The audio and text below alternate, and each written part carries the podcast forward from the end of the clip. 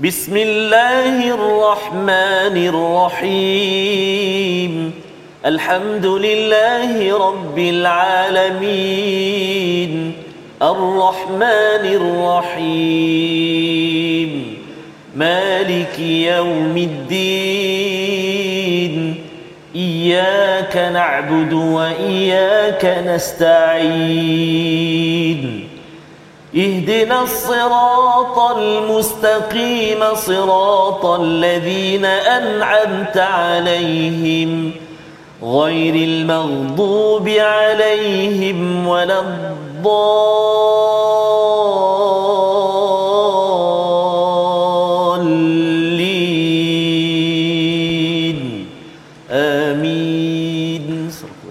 Assalamualaikum warahmatullahi wabarakatuh. Alhamdulillah wassalatu wassalamu ala Rasulillah wa ala alihi wa man wala syada la ilaha illallah syadana Muhammadan abduhu wa rasuluhu. Allahumma salli ala sayidina Muhammad wa ala alihi wa sahbihi ajma'in. Amma ba'du. Apa khabar tuan-tuan dan puan yang dirahmati Allah sekalian? Kita bertemu dalam My Quran Time baca faham amal pada hari ini untuk sama-sama kita mengulang kaji beberapa halaman yang telah pun kita lihat pada minggu ini yang telah pun kita pelajari yang kita ambil panduan cahaya daripada surah An-Nur. Dan kita sama-sama ingin mencahayakan lagi apa yang kita baca, apa yang kita faham untuk kita amalkan pada hari ini, pada minggu ini, pada hari-hari mendatang bersama tetamu undangan kita pada hari ini Al-Fadil Ustaz Dr. Muhammad Arif Musa. Assalamualaikum Ustaz. Assalamualaikum. Ahlan wa sahlan. Ahlan ahlan. Dan juga bersama Ustaz Tarmizi. Apa khabar Ustaz? Alhamdulillah Ustaz Fazrul Sihat ya. Sihat alhamdulillah. Alhamdulillah, Ya kita dah ada bintang Betul. hari ini. Allahu akbar. Mudah Allah kita akbar. hari ini Ustaz ya. Kita mana yang tak faham ya, Ya. terus Oh, ya. yang ni anak risau.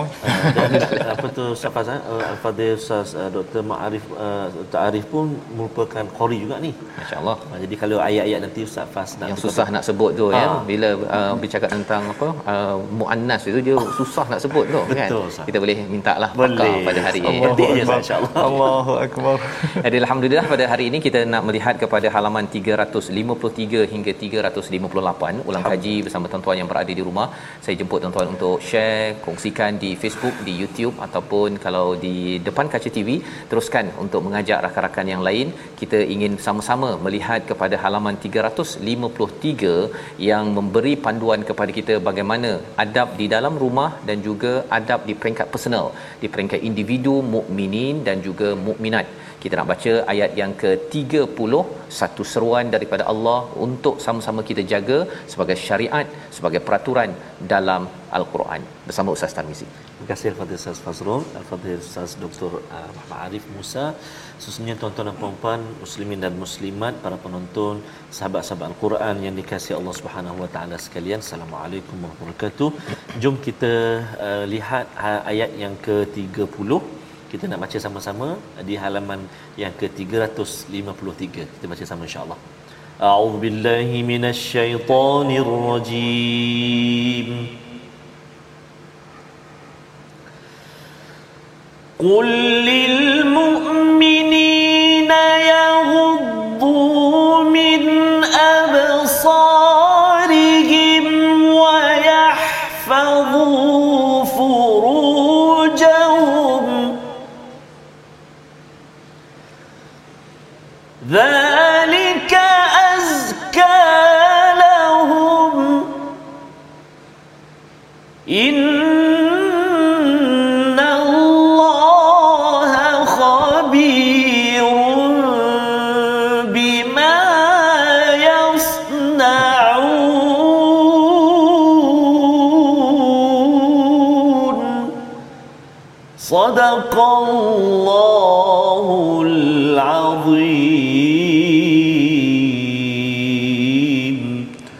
Nazim ayat yang ke-30 katakanlah kepada lelaki yang beriman agar mereka menjaga pandangannya dan memelihara kemaluannya. Demikian itu lebih suci bagi mereka. Sesungguhnya Allah Maha mengetahui apa yang mereka lakukan. Ini adalah terjemahan daripada ayat yang ke-30 surah 24 surah An-Nur. Dan pada ayat yang ke-31 yang telah kita baca pada minggu ini sebagai ulang kaji bersama tuan-tuan yang berada di rumah ialah uh, seruan kepada mukminat ya kepada mukminat panjang ayatnya sampai ke hujung muka surat 353 kita ingin bersama dengan Al-Fadhil Ustaz Dr Muhammad Arif Musa untuk sama-sama menjelaskan kalau di dalam ayat kedua surah An-Nur dimulakan az-zaniyatu waz-zani daripada perempuan kepada lelaki. Tetapi di sini Ustaz ya daripada ayat 30 ini bermula dulu lelaki ya untuk uh, menundukkan pandangan uh, adakah lil mukminin ini hanya untuk lelaki sahaja ataupun untuk perempuan sekali dan apa kaitan dengan ayat seterusnya? Silakan ustaz. Bismillah, Alhamdulillah, wassalatu wassalamu ala rasulillah wa ala alihi wa sahbihi wa mawala Assalamualaikum warahmatullahi wabarakatuh Untuk tuan-tuan dan puan-puan di luar sana. Uh, Menarik ya Ustaz. Uh, Di mana kita lihat ya Di dalam ayat yang ke-30 uh, Allah subhanahu wa ta'ala memulakan perintahnya kepada al-mu'minin bila mana ia melibatkan ghaddul basar. Jadi ghaddul basar ni seperti mana yang diterjemahkan adalah kita menundukkan pandangan kita kan? Ha, tetapi bukan sahaja untuk mukminin ya. Kerana kita lihat ayat yang ke-31 menceritakan al-mukminat ya. kan? Ha, jadi kedua-dua jantina lelaki dan perempuan perlulah menundukkan pandangan mereka. Tetapi di dalam bab ini Allah Subhanahu Wa Taala mendahulukan golongan mukminin. Kenapa ya agaknya? Kenapa? Kerana kalau kita lihat secara umum, kebiasaannya perempuan ni sifat dia pemalu. Ini yang disebutkan oleh para ulama. Perempuan ni kebiasaannya sifat dia pemalu. Ha, yang mana uh, mereka ini bukanlah seperti lelaki, tuan. Hmm. Ya ustaz. Ha, mereka ni bukanlah seperti lelaki. Sebab tu kalau kita dengar uh, kalau ada few wit, few wit, biasanya siapa ustaz? Lelaki. lelaki. Lelaki. Kecuali perempuan yang rare. Ah, itu rare. Kita ambil hukum yang umum ambil lah. yang umum kan? dulu, ya? Ha, jadi uh, kebiasaannya perempuan ni sifat dia adalah pemalu. Ha, seperti mana di dalam kisah Nabi Musa alaihi salam, ha, yang mana tamshi ala istihya. Ya. Kan? Ha, yang mana perempuan yang mengambil uh, apa air dari perigi itu uh, berjalan di belakang Nabi Musa alaihi salam dalam ala istihya. Ha, dengan dalam keadaan yang pemalu. pemalu. Kerana itu adalah sifat pemalu. Adapun lelaki ini ah kita sedia maklumlah sifat lelaki ini ya. Ah tetapi dalam masa yang sama perempuan pula kena tundukkan pandangan juga. Jadi kenapa Allah Subhanahu Wa Taala mendahulukan golongan lelaki? Kerana kebiasaannya perempuan adalah sifat yang pemalu, pemalu itu yang pertama. Yang kedua yang boleh kita katakan juga adalah kebiasaannya pandangan seseorang lelaki itu dia ada implikasi yang lain berbeza dengan pandangan seorang perempuan. Kan? Ah biasanya kalau lelaki dia pandang kadang-kadang dia ada tindakan susulan. Hmm. ha, selain daripada pandangannya itu. Kalau orang yang jahat maka dia akan mulalah pergi mengekori hmm. ha, dan buat benda yang tidak, tidak sepatutnya. Ha, ada pun perempuan implikasinya kurang di situ. Kan? Dia boleh lihat tapi kalau tengok lelaki tu pergi masuk ke mana-mana ada dia nak ikut? Tak dia Ustaz. Dia tidak nak mengekori lah di situ. Jadi implikasi pandangan juga ha, adalah kurang berbanding uh, perempuan itu adalah lebih adalah kurang berbanding dengan lelaki. Kerana itu lebih penting di sini, tapi bukan saya kata perempuan tidak menundukkan pandangan juga kerana hmm. itu disebutkan dalam ayat yang ke-31. Yang kita nak bincangkan di sini adalah kenapa didahulukan lelaki. Ya. Ha, kerana di kita lah orang kata implikasinya itu adalah lebih besar. Jadi kita perlu menundukkan pandangan kita dan lihat jadi salah mungkin saya boleh tambah sikit ustaz tambah ya. sikit ustaz yawuddu min absarihim wa yahfazu furujahum tundukkan pandangan kemudian boleh menjaga uh, kemaluan. kemaluan. Kerana biasanya pandangan itu yang boleh membawa kepada apa-apa yang berlaku dengan kemaluan. Mm-hmm. jadi wasilah dia adalah pandangan. Pandangan. Kan? Dan dia berakhir dengan menjaga kemaluan. Wallahu taala a'lam Terima kasih diucapkan pada Fadil Ustaz Dr. Muhammad Arif uh, menjelaskan kepada kita ya uh, betapa uh, Allah mengetahui psikologi perbezaan Ustaz ya di ya. antara ya. mukminin lelaki dan juga mukminat uh, wanita dan di sini kalau di hujung surah ini ataupun ayat yang ke-30 itu innallaha khabirum bima yasnaun ada kaitan dengan lelaki ini dia ada dia punya apa Uh, pelaksanaan agenda satu persatu sebenarnya yeah. yang lebih lagi uh, berbanding kalau katakan uh, bagi golongan uh, wanita tidak pun diakhirkan uh, ayat itu dengan uh, uh innallaha khabirum bima yas yasnaun. Jadi di situ implikasi apa yang ustaz maklumkan sebentar tadi bahawa ada perancangan apatah lagi kalau ada niat jahat ya yeah, kalau betul. ada niat jahat dia akan rancang A B C D E untuk memerangkap dan merosakkan agenda ataupun akhlak sosial misalnya yeah, di dalam muka muka surat ini. Jadi ini adalah uh, panduan untuk sama-sama kita belajar dan kita ingin teruskan halaman 354 seruan daripada Allah Subhanahu Wa Taala pada ayat 32 wa ankihul ayama apa maksud ayama ini sendiri dan apa yang perlu kita laksanakan berdasarkan ayat 32 kita baca dahulu dipimpin Ustaz Tarmizi Abdul Rahman Terima kasih kepada Ustaz Fazrul, kepada Ustaz Dr. Muhammad Arif uh, Musa. Khususnya tuan-tuan dan puan-puan muslimin dan muslimat, sahabat-sahabat Al-Quran yang dirahmati Allah Subhanahu Wa Taala sekalian. Kita nak uh, berganjak ke halaman yang ke-354 kita nak baca ayat atas sekali iaitu ayat yang ke-32 dalam surah An-Nur ni uh, antaranya Ustaz uh, Fazrul dan juga Al-Fadhil Doktor uh, ayat dia panjang-panjang Ustaz ah. Ya. oh ayat dia panjang-panjang nanti pun kita akan jumpa juga yang panjang ya Betul. jadi kita nak baca ni ayat uh, dua baris iaitu ayat yang ke-32 jom kita baca sama-sama insya-Allah أعوذ بالله من الشيطان الرجيم. وأنكحوا الأيام منكم والصالحين من عبادكم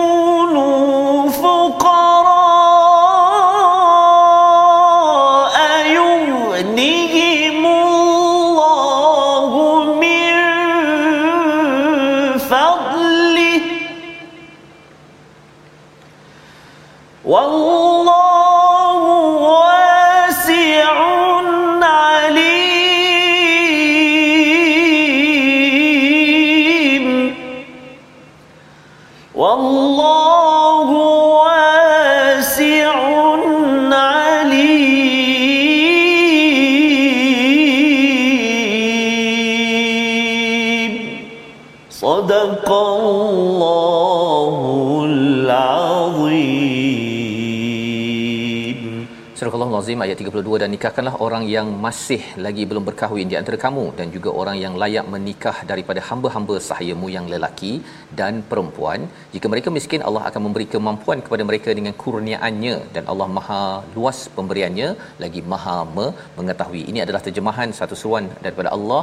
Wa ankihul ayama kalau boleh ustaz doktor boleh menjelaskan ayama ni siapa? Orang yang dah pernah berkahwin ke uh, yang uh, lepas tu bercerai ke ataupun kematian suami isteri ke ataupun siapa kumpulan ayama ini dan apa seruan dalam ayat ini sebenarnya silakan ustaz Okey. Uh, mengenai ayat yang ke-32 ustaz eh wa ankihul ayama. Kalau kita lihat kepada terjemahan dia dan nikahkanlah orang-orang yang masih bujang di antara kamu. Mm-hmm. Uh, Syekh uh, uh, Tantawi menyebut uh, bahawa al-ayama kullu zakarin la untha ma'ahu. Hmm. Maksudnya setiap lelaki yang tidak ada perempuan bersamanya. Maksudnya tidak ada pasangan dan juga wa kullu untha la dzakara ma'ahu ma'aha uh, yang mana perempuan yang tidak mempunyai pasangan sayyiban kana au bikra. Hmm. Yang mana kalau kira anak dara ataupun janda, Janda. tak kisah. Jadi Jadi, dia berbentuk umum. Cuma dia merujuk kepada al-harair. Al-harair ini bermaksud orang-orang yang merdeka. Dalam konteks ayat ini kenapa?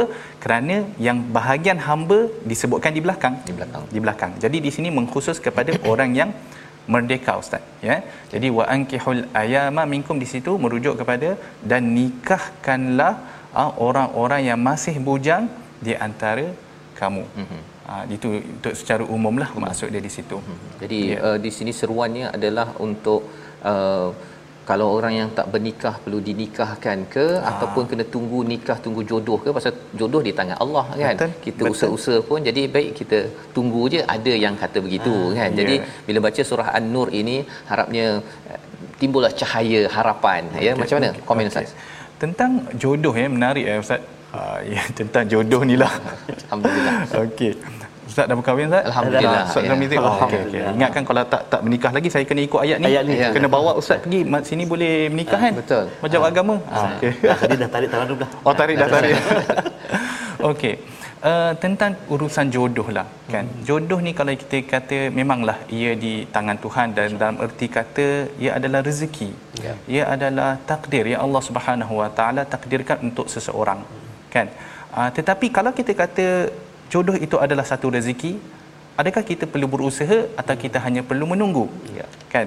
Uh, kalau kita pergi kepada kalau kita tengok baliklah konsep rezeki. Rezeki ni kita kena cari ke ataupun kena tunggu Ustaz? Kena cari. Kita semestinya kena cari. Betul. Sebab tu kita semua datang bekerja, berusaha mencari sesuap nasi. Betul. Kan? Uh, jadi kalaulah begitu caranya, maka jodoh pun begitu jugalah Ustaz. Yang Betul. saya nampak. Di mana jodoh ini perlu ada usaha daripada pihak kita hmm. Untuk mencari pasangan yang sesuai. Ya yang yang kalau untuk pihak lelaki kita nak cari pasangan yang boleh menjadi pem, pembimbing kepada anak-anak kita yang akan mentarbiah anak-anak kita di situ. Kan? Jadi di sini kalau kita lihat ah, jodoh itu perlu diusahakan. Kan?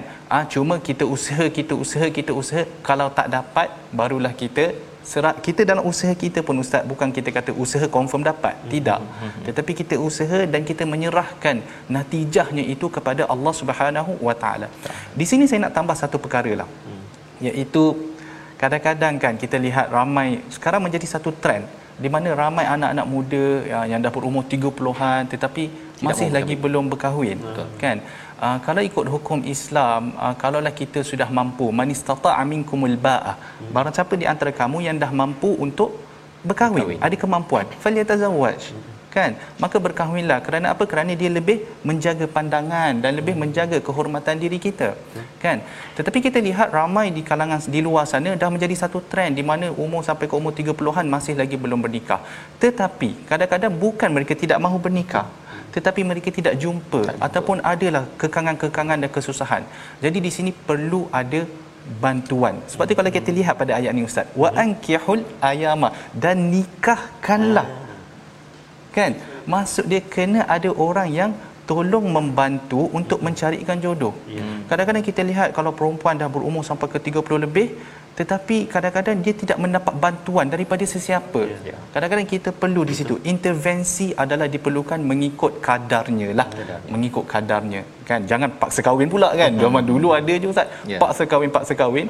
Ha, jadi itu menjadi satu satu masalah. Jadi ya, intervensi adalah penting. Dia nampak macam seperti ada uh, tugas bersama ustaz ya di peringkat hmm. sosial untuk uh, membantu kepada mereka yang bujang hmm. ataupun yang tidak berumah tangga ini untuk uh, ada kalau bab mencari rezeki ini ada website ustaz yeah. untuk temukan uh, syarikat dengan Job pekerja lah. kan jadi ha. maksudnya kalau seruan ayat ini kena ada juga ke arah situ ya ya kita kena ada uh, mekanisme yang boleh membantu agar menemukan, menemukan jodoh di antara lebih-lebih lagi umat Islam agar kerana apa kerana bila ramai yang tidak berkahwin maka akan menimbulkan masalah-masalah sosial yang lain Betul. jadi itu yang datangnya kepentingan Kepenting. berkahwin itu insyaallah ya jadi itu adalah seruan untuk uh, semualah ya masjid-masjid ataupun uh, di peringkat kementerian mengambil uh, ayat 32 ini sebagai satu agenda ya sosial ya, selain daripada bab rezeki bab ekonomi tetapi bab uh, membina rumah tangga ini perlu dibantu ia bukannya masing-masing tunggu sahaja Betul. dah dapat tu okey dah selesai lupakan orang lain Betul. rupanya ada di sini seruan daripada Allah untuk mengambil tindakan uh, dan membantu di sini Ustaz ya. Ustaz Termizi ada ya. pengalaman ke? Ada pengalaman ada. Ada pengalaman. Ya, sebab kadang-kadang betul juga pandangan apa tu kepasan doktor tadi. Kadang-kadang ada dia ada calon dia. Ya. Tapi bila memikirkan nak makan nanti susah betul. dan sebagainya kan. Macam mana kita nak kalau dapat rezeki anak pula kita ni lah susah ada, ada stigma ataupun ada perasaan takutnya tu menyebabkan tak apalah kita tak payah dulu padahal ayatnya ada sebut dengan tak iya kunu ah, fuqara iya kunu fuqara kan hmm. Sebab yeah. selalu kalau kalau ibu bapa kita cakap ataupun orang tua-tua cakap kan hmm. bila berkahwin berdiri rumah tangga rezeki murah kan betul mungkin komen sikit bro doktor ah ya betul memang kalau ikutkan dan menjadi pengalaman saya rasa bukan saya sahaja saya hmm. sahaja ustaz betul. bahkan yeah. penonton di luar sana lah uh, di mana kita mendapati perkahwinan itu membuka pintu rezeki dan dan dalam masa yang sama anak itu sendiri ada juga pembuka kepada pintu rezeki sebab tu hmm. kalau kita lihat di dalam ayat surah al-isra wala taqtulu auladakum khasyata imlaq hmm. nahnu narzuquhum wa iyyakum Allah Subhanahu taala kata kami memberi rezeki, rezeki kepada kamu dan Allah juga yang memberi rezeki kepada anak kamu jadi perkahwinan anak itu insya-Allah akan membuka rezeki tetapi ustaz dalam masa yang sama uh-huh. kan kita tidak boleh mengharapkan macam kita kata Allah akan bagi rezeki. Allah akan bagi rezeki kita perlu ada usaha dari segi individu itu yeah. sendiri yeah. dan juga uh, masyarakat sekeliling uh. maksudnya kita kena ada mekanisme di mana kalau orang yang tidak dari segi dari pihak kerajaan sendirilah mm-hmm. ataupun dari pihak keluarga ahli keluarga sendiri. Di mana kalau berlaku perkahwinan kalaulah ada kekurangan di mana-mana maka ahli keluarga masyarakat sekeliling kena kena ada satu mekanisme yang boleh membantu. Mm-hmm. ha, kita kena ada macam tu. Kita tidak boleh melihat pada ayat ini oh Allah akan bagi Allah akan bagi. Yeah. tetapi daripada pihak kita kita tidak ada usaha. Jadi kita juga perlu ada usaha menghidupkan iaitu kita membantu mereka-mereka yang sudah berkahwin. Sebab orang yang baru kahwin ni ustaz kita fahamlah kita pun dah lalu kan uh, di mana ekonomi tidak berapa ekonomi, nak stabil. peti aisnya mesin basuhnya. Yeah. kalau nak beli mesin basuh lah kan. Yeah, kalau betul. tidak kenalah tepi telaga tu. Susah lah kan. Betul. Jadi keluarga pihak keluarga orang di luar sana kerajaan semua kena ada peranan masing-masing untuk membantu agar masyarakat di luar sana anak-anak muda bila mereka rasa mereka nak kahwin mereka dapat rasa ada sokongan yang kuat hmm. ha, untuk mereka boleh melaksanakan apa yang Allah Subhanahu Wa Taala perintahkan InsyaAllah inilah uh, panduan daripada Al-Quran untuk kita melihat kepada institusi keluarga yang perlu dibantu pembinaannya. Dan lebih daripada itu di peringkat individu perlu ya kalau ber, bernikah ini menjaga agama Ustaz ya. Yeah. maka di peringkat individu juga ya, perlu banyak mengingat pada Allah Subhanahu Wa Taala dan menjaga agama lantaran itu adalah tanggungjawab. Walau sibuk macam mana pun walaupun mungkinlah seseorang itu uh, berbisnes. Sebabnya panduan bagi uh, hal ini kita boleh lihat pada ayat 37 kita baca dahulu ayat ini dan kita akan dengarkan apakah panduan untuk kita yang sibuk ataupun yang uh, mungkin uh, tercari-cari bagaimana nak menguatkan diri agar dicahayakan oleh nur Allah Subhanahu Wa Taala. Kita baca ayat 37 bersama Ustaz Tarmizi. Terima kasih kepada Ustaz Fazrul, kepada Ustaz Dr. Muhammad Arif. Tuan-tuan dan puan-puan, jom kita baca sama-sama ayat 37. A'udzubillahi minasyaitonirrajim. رجال لا تلهيهم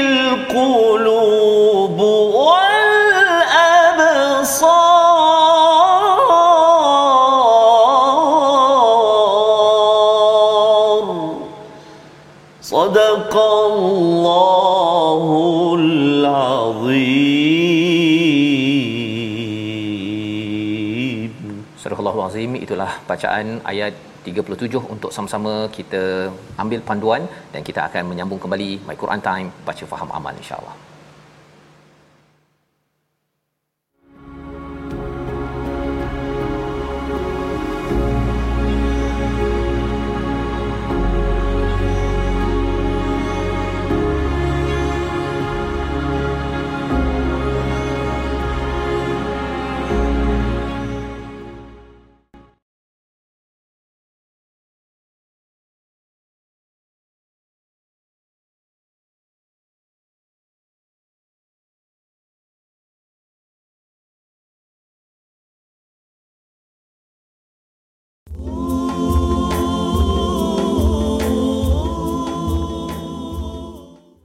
أعوذ بالله من الشيطان الرجيم. رجال لا تلهيهم تجارة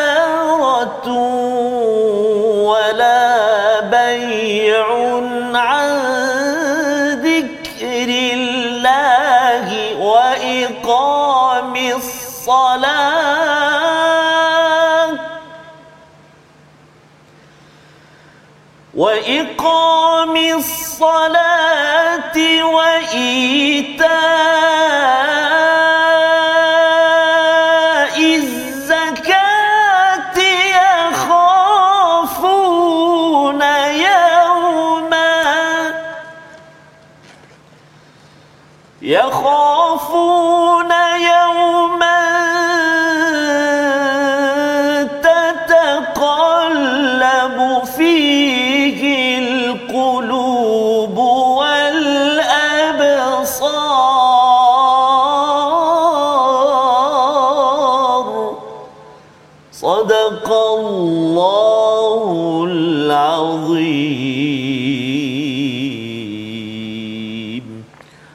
Al-Azim kita telah bacaan ayat 37 daripada surah An-Nur. Kita kembali semula dalam My Quran Time baca faham amal. Pada hari ini kita bersama dengan tokoh kita bersama Al-Fadhil Ustaz Dr. Muhammad Arif Musa. Ya. dan juga Ustaz Ustaz Tarmizi kita yes, sudah pun melihat dua halaman. Betul. Uh, surah An-Nur ini adalah surah yang penuh dengan peraturan ya. Dan mungkin kalau Ustaz Tarmizi nak berkongsi sikit uh, bacaan dalam surah ini Ustaz ya. Pengalaman Ustaz lah. Dia mudah ke tak mudah? Waktu Ustaz menghafal dulu Oh. ya. Sampai sekarang ni lah. Dia, dia tak tanya lagi pada Ustaz uh, Dr. Arif kan. Sebentar lagi lah ya. Tapi Betul. pengalaman Ustaz Okey, silakan baik. Surah An-Nur ni Ustaz Fas dan Doktor memang antara susah yang uh, surah yang susah lah. ya Ha, tapi dalam surah ni ada satu ayat yang menarik eh. Yang Ha, terkenal, suka eh. Ramai yang baca Allahu nurus sama tu kan. Betul. Ha, jadi dalam susah dia ada mudah. Mhm. Ha, tapi nak sebut secara keseluruhannya susah lah. ya. Ha, susah. terutama ayat yang paling panjang Betul, ya yang Ustaz. kita akan tengok uh, dia punya pelajarannya Ha, ha. sebentar sebentar nanti. Jadi uh, bercakap tentang susah ini masih lagi Allah menekankan walau susah macam mana sibuk macam mana Mhm. pun seorang pemuda terjemahannya orang yang tidak dilalaikan oleh perdagangan dan jual beli daripada mengingat Allah mendirikan solat dan menunaikan zakat mereka takut pada hari ketika hati dan penglihatan menjadi goncang. Hmm. Kalau boleh ustaz uh, berikan penjelasan tentang mengapa Allah letakkan rijal la tulhihim tijaratun wala bai'un. Apa maksud apa beza di antara tijarah dan juga bai'?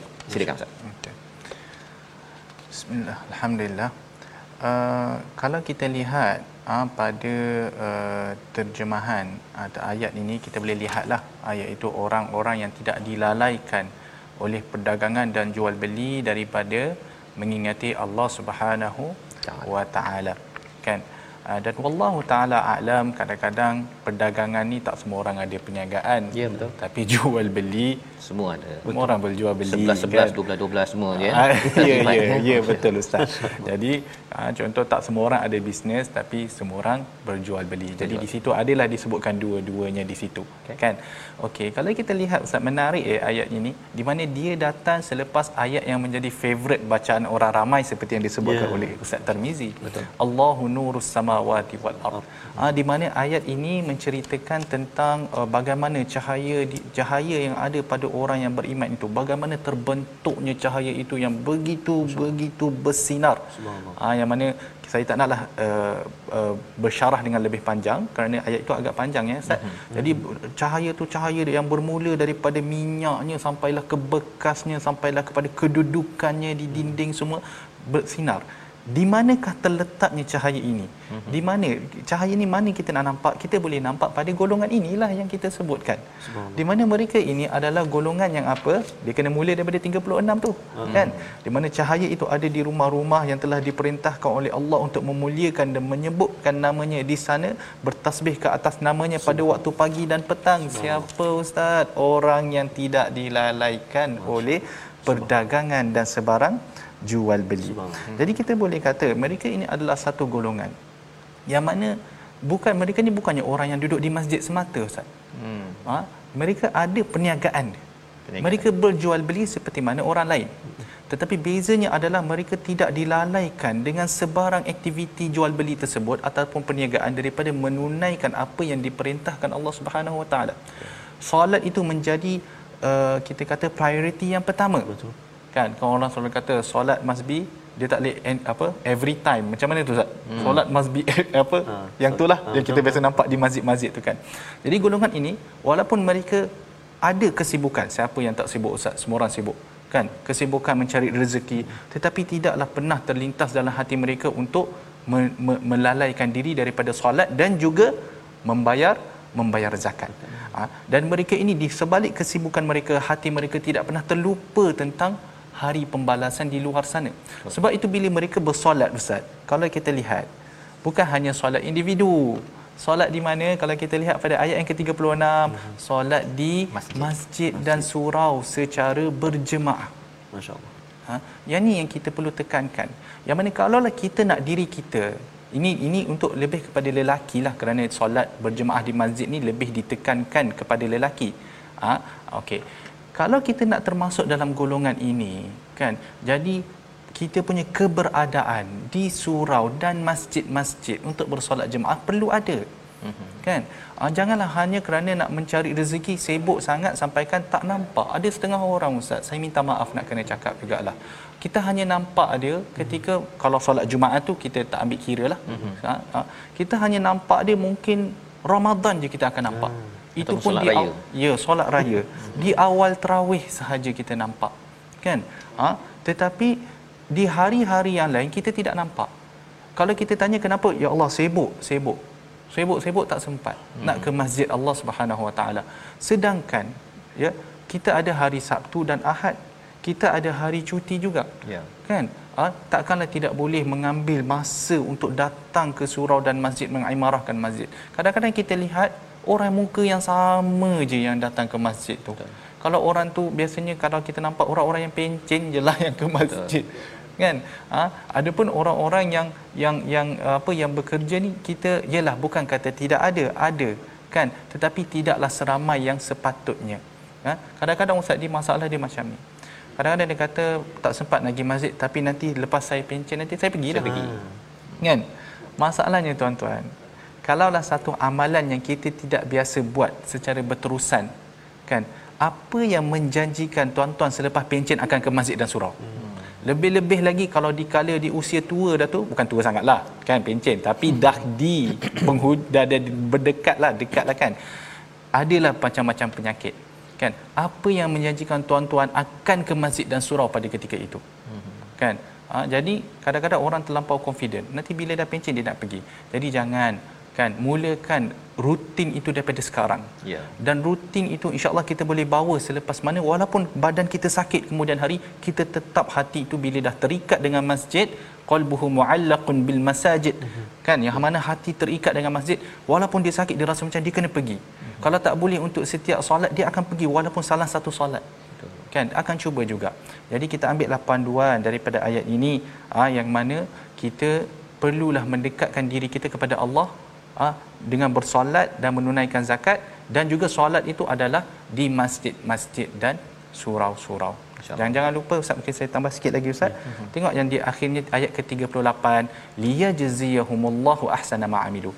Apakah faktor yang menjadikan mereka ini ha, ber, ber, bersikap sedemikian. Yang mereka prioritize mereka memberi keutamaan kepada solat kerana apa? Kerana mengharapkan bahawa Allah akan memberikan balasan kepada mereka dengan yang lebih baik daripada apa yang mereka telah kerjakan. Insyaallah. Ya malah Allah ayat 38 ni ustaz ni di hujung tu ada perkataan rezeki ya, ya biasa ha. orang bisnes ni cakap pasal rezeki.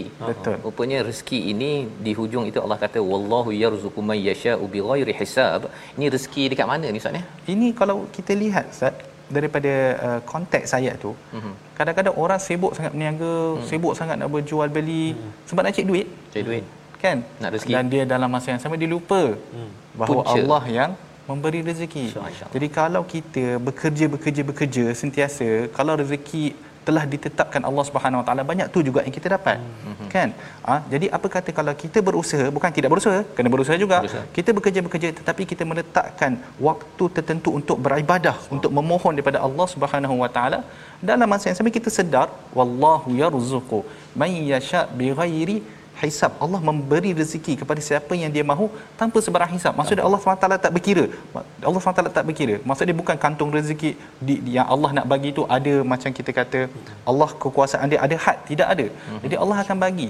Mana yang dia nak yang mana yang dia telah maksudnya tetapkan. bila dia tidak berkira untuk ambil masa pergi uh, mengingat Allah ini Ustaz ya? Yeah. makanya Allah pun tak berkira ya? Yeah, bab rezeki yang kita faham di sini ya? Ini adalah uh, amazing ya tentang kehebatan al-Quran ini untuk memberi panduan kepada kita bagaimana menguruskan hati dan banyak ya? Bila bercakap tentang nur ala nur bercakap tentang hati dan hati dalam satu masyarakat itu adalah di masjid dan bagaimana hati yang sentiasa tidak berkira dijelaskan lagi pada ayat yang ke-44 mari kita baca ayat 44 bercakap tentang hati dan juga perubahan yuqallibullahu al-laila wan nahar ha dikaitan dengan qalb ustaz ya Ya. Hmm. Perkataan-perkataan ini berulang dan digunakan dalam pelbagai uh, sudut. Kita akan dengarkan penjelasan. Kita baca dahulu ayat 44. Silakan Ustaz. Terima kasih kepada Ustaz Fazrul, kepada Ustaz Dr. Muhammad Arif. Uh, subhanallah ya, betul Ustaz. Eh. Tadi ayat 37 eh. Uh, tataqallabu al-qulubu ada al-absar kat sini pun ada. Yuqallibu ada al-absar. Ya, betul tukar oh. je Ustaz. Subhanallah. Betul Ustaz. Ya. Eh. Baik, jom sahabat-sahabat Al-Quran, tuan-tuan dan puan-puan yang dirahmati Allah, kita baca sekali uh, sama-sama ayat yang ke-44. A'udzu billahi minasyaitonir rajim.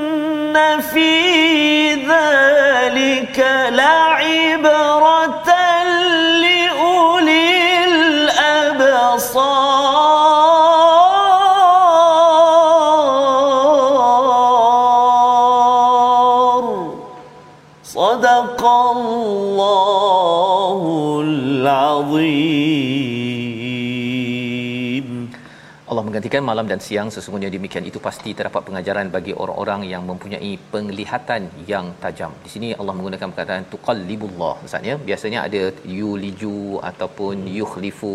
Di sini bila dah baca tadi pada ayat 37 ada perkataan yakhafuna yauman tataqallabu fihi alqulubu wal absar. Di sini Allah guna sekali sekali lagi perkataan qaf dan juga absar uh, apa apa apa maksudnya? Dan dalam Quran ada ulul albab ada ulil nuha. Di sini ulil absar. Yeah. uh, kalau boleh ustaz cerah cerahkan pada kita. Okey. Uh, yuqallibullah ayat yang ke-44 yuqallibullahu al-laila wan-nahar. Inna fi dhalika la'ibratan liulil absar. Mm-hmm. qallaba ni biasa membolak-balik. Lah bolak-balik uh, jadi kalau dalam ayat ni dia bermaksud ya ta'aqab yang mana siang dan malam salih silih silih berganti. Silih itu ayat dia.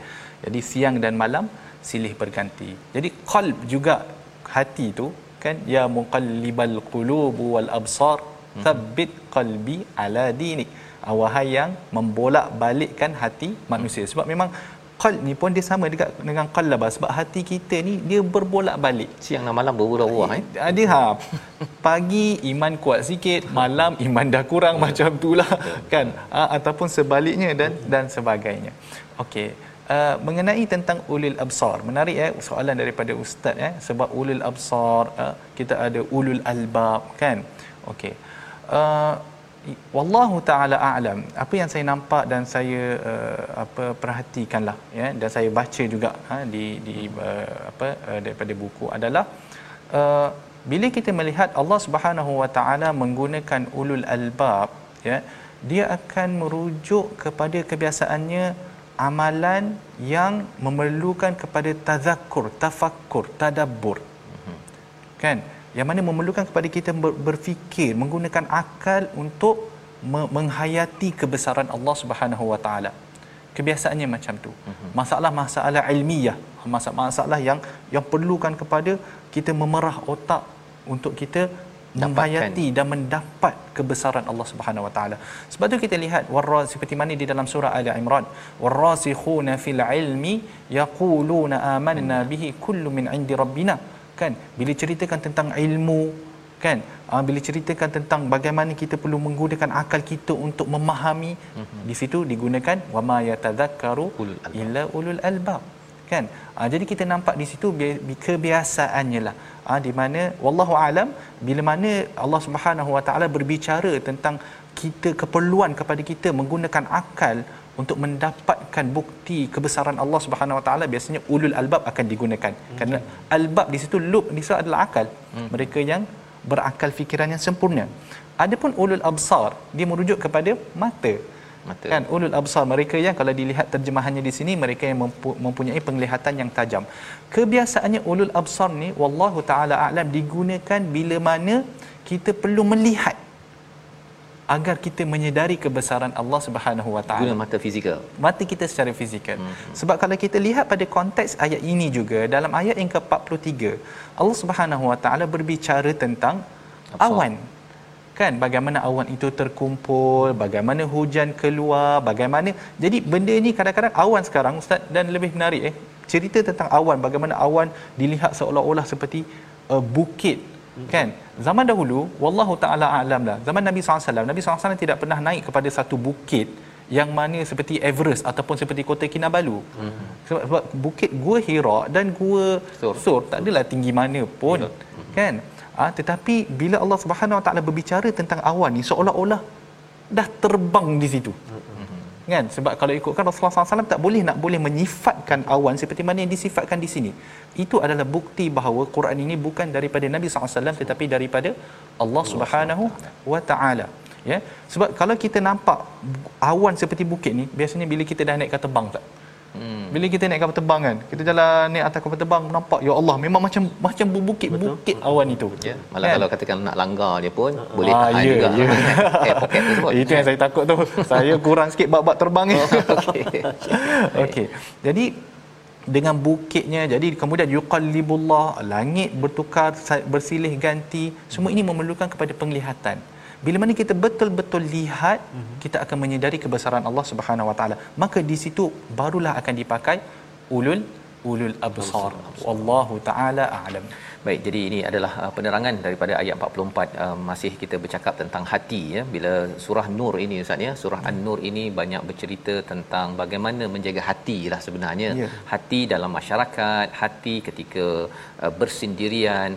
Hati ini adalah perkara yang perlu di uh, di apa? digilap ya. Hmm. Kalau tidak dia punya kaca pada pelita itu dia makin lama istilahnya jelaga Ustaz. Oh. Uh, Ustaz biasa Api guna istilahnya dia punya asap dia tu. Yeah. Ya, jadi makin lama makin hitam hitam hitam uh, dia dah ada dah pelita kan? Tetapi cahayanya tu tak tak berapa terang. Ha mudah sekarang ni mungkin tak pelita lah. Uh, apa uh, lampu kereta ha. ha lampu kereta kan dah lama kita tak gilap tu dia betul. macam uh, kabur-kabur je ya, itu betul. ini memerlukan kepada kepada teknik uh, menggilapnya yang Allah beritahu salah satunya inilah ya melihat kepada kepada awan melihat kepada malam dan siang mengambil pelajaran daripada perkara-perkara ini. Jadi uh, mungkin ustaz di hujung ini bila bercakap tadi tentang uh, beberapa halaman kita sudah lihat uh, ikuti. Uh, Allah menyatakan tentang orang yang yang beriman ini pada ayat yang ke-55 dijanjikan mempunyai kuasa. Kalau boleh ustaz komen ringkas ya. pada ayat 55 ini apa uh-huh. sebenarnya janji yang Allah maklumkan di sini? Okey Mengenai ayat yang ke-55 sayang saya sebenarnya teringin nak dengar Ustaz Tarmizi baca ayat yang ke-55 okay. tapi tidak mengapalah lepas ha, lepas ini ya. Lagu Nahwan ya. Lagu Nahwan. Ha, saya dah request dah tadi. Oh, Okey. Uh, mengenai ayat yang ke-55 ni Allah Subhanahu Wa Taala kalau kita lihat secara umum ada tiga perkara yang Allah Subhanahu Wa Taala janjikan kepada orang yang beriman dan yang beramal soleh. Tiga perkara. Hmm, Apakah tiga perkara tersebut? Yang pertama sekali adalah Allah Subhanahu Wa Taala akan menjadikan kuasa pemerintahan itu ha, di, pada tangan orang-orang Islam, pada tangan orang-orang yang beriman. Itu yang pertama. Uh-huh. Yang kedua Allah Subhanahu Wa Taala akan menjanjikan, akan meneguhkan agama Allah Subhanahu Wa Taala meneguhkan agama Islam ini pada hati umat Islam dan juga syariatnya terlaksana wala yumakkinanna lahum dinahum alladhi irtada lahum. Ha, kalau terjemahan di sini dia terjemah macam mana ni ustaz? Saya nak baca sikit. Ha, dan dia akan meneguhkan mereka dengan agama yang telah dia redai. Di dalam hati dan juga syariatnya terlaksana secara zahir. Hmm. maksud dia memang terlaksana. Dan yang ketiga adalah umat Islam akan hidup dalam keamanan. Aman. kita kena faham ya? Saya bila baca tafsir adalah disebutkan ayat ini diturunkan ketika mana saat umat Islam ya uh, sedang sentiasa dalam peperangan. Mm-hmm. Kehidupan Nabi SAW selepas mana berhijrah baginda sentiasa berperang. Kan? Jadi pada saat itu para sahabat mula tertanya-tanya bilakah kami boleh meletakkan pedang? Yeah. Bila kami boleh meletakkan pedang? Selepas perang ni perang ni pula, selepas ah. perang ni perang ni pula bila nak habis? Jadi Allah Subhanahu Wa Taala sebutkan bila mana kamu beriman uh, dan kamu beramal soleh Maksudnya kena ada di situ keimanan yang kuat dan beramal soleh. Selepas mana kita dah beramal soleh dengan berjihad pada jalan Allah Subhanahu Wa Taala kan sebab amal soleh ni umum hmm. termasuklah solat di masjid tadi hmm. ya termasuk juga perbuatan membayar zakat ha? dan termasuk juga perbuatan jihad kan? Ah, jadi mana kita telah selesaikan amanah yang di, di, di, telah di, di, dipertanggungjawabkan ke atas kita maka janji Allah tiga perkara ini insyaallah akan diberikan kepada umat Islam. Inilah uh, kaedah bagaimana kita memahami persediaan kita. Sebenarnya kita bukannya mencari kuasa kita bukannya mencari nama tetapi rupa-rupanya kita mencari redha daripada Allah dengan iman dan amal yang Allah serukan maka itulah yang akan menjanjikan ataupun Allah bagikan macam-macam dalam hidup kita di dunia ini apatah lagi bila sampai di akhirat kita berdoa pada Allah Subhanahu taala Allah izinkan kita menjadi orang yang beriman sungguh-sungguh beramal soleh sungguh-sungguh di akhir perkongsian pada hari ini bersama Ustaz Tirmizi Bismillahirrahmanirrahim. Alhamdulillah rabbil alamin wassalatu wassalamu ala rasulillahil amin sayyidina Muhammadin wa ala alihi wa sahbihi ajma'in. اللهم صل على سيدنا محمد وعلى آل سيدنا محمد اللهم يا الله يا رحمن ويا رحيم ampunilah dosa-dosa kami ya Allah ampunilah dosa ibu dan ayah kami ibu dan ayah mertua kami muslimin dan muslimat bi rahmatika ya arhamar rahimin ya Allah ya Tuhan kami jangan kau jadikan kami orang-orang yang dilalaikan oleh sibuknya kami dengan perdagangan dengan jual beli dengan kehidupan ya Allah. Akan tetapi ya Allah dalam kami sibuk berniaga dan sebagainya mencari rezeki maka jadikan kami ya Allah orang yang mendirikan salat menunaikan zakat dan mana hati kami senantiasa berpaut dengan masajidillah dengan tempat-tempat salat masjid surau dan sebagainya. Ya arhamar rahimin اللهم إنا نعوذ بك من البرص والجنون والجذام ومن سيء الأسقام. وصلى الله على سيدنا محمد وعلى آله وصحبه وبارك وسلم. والحمد لله رب العالمين. تقبل الله. Amin ya rabbal alamin. Moga-moga Allah mengabulkan doa kita pada hari ini untuk terus kita beramal dengan surah An-Nur dan saya mengucapkan ribuan terima kasih kepada Al-Fadhil Ustaz Dr. Muhammad Arif Musa pada hari ini mencongkil permata demi permata dalam masa yang terhad ini. Saya yakin tuan-tuan dapat sesuatu untuk kita sama-sama perjuangkan iman dan amal soleh inilah yang kita ingin sama-sama hidupkan dalam tabung gerakan al-Quran satu perjuangan satu sumbangan tuan-tuan yang akan memastikan Allah memberi pelbagai manfaat bila iman dan amal soleh ini kita hidupkan dalam keluarga dan masyarakat. Kita bertemu lagi pada ulangan pada malam ini dan juga pada uh, esok pagi insya-Allah dan kita akan menyambung halaman baru pada hari esok ya dalam My Quran Time baca faham amal insya-Allah.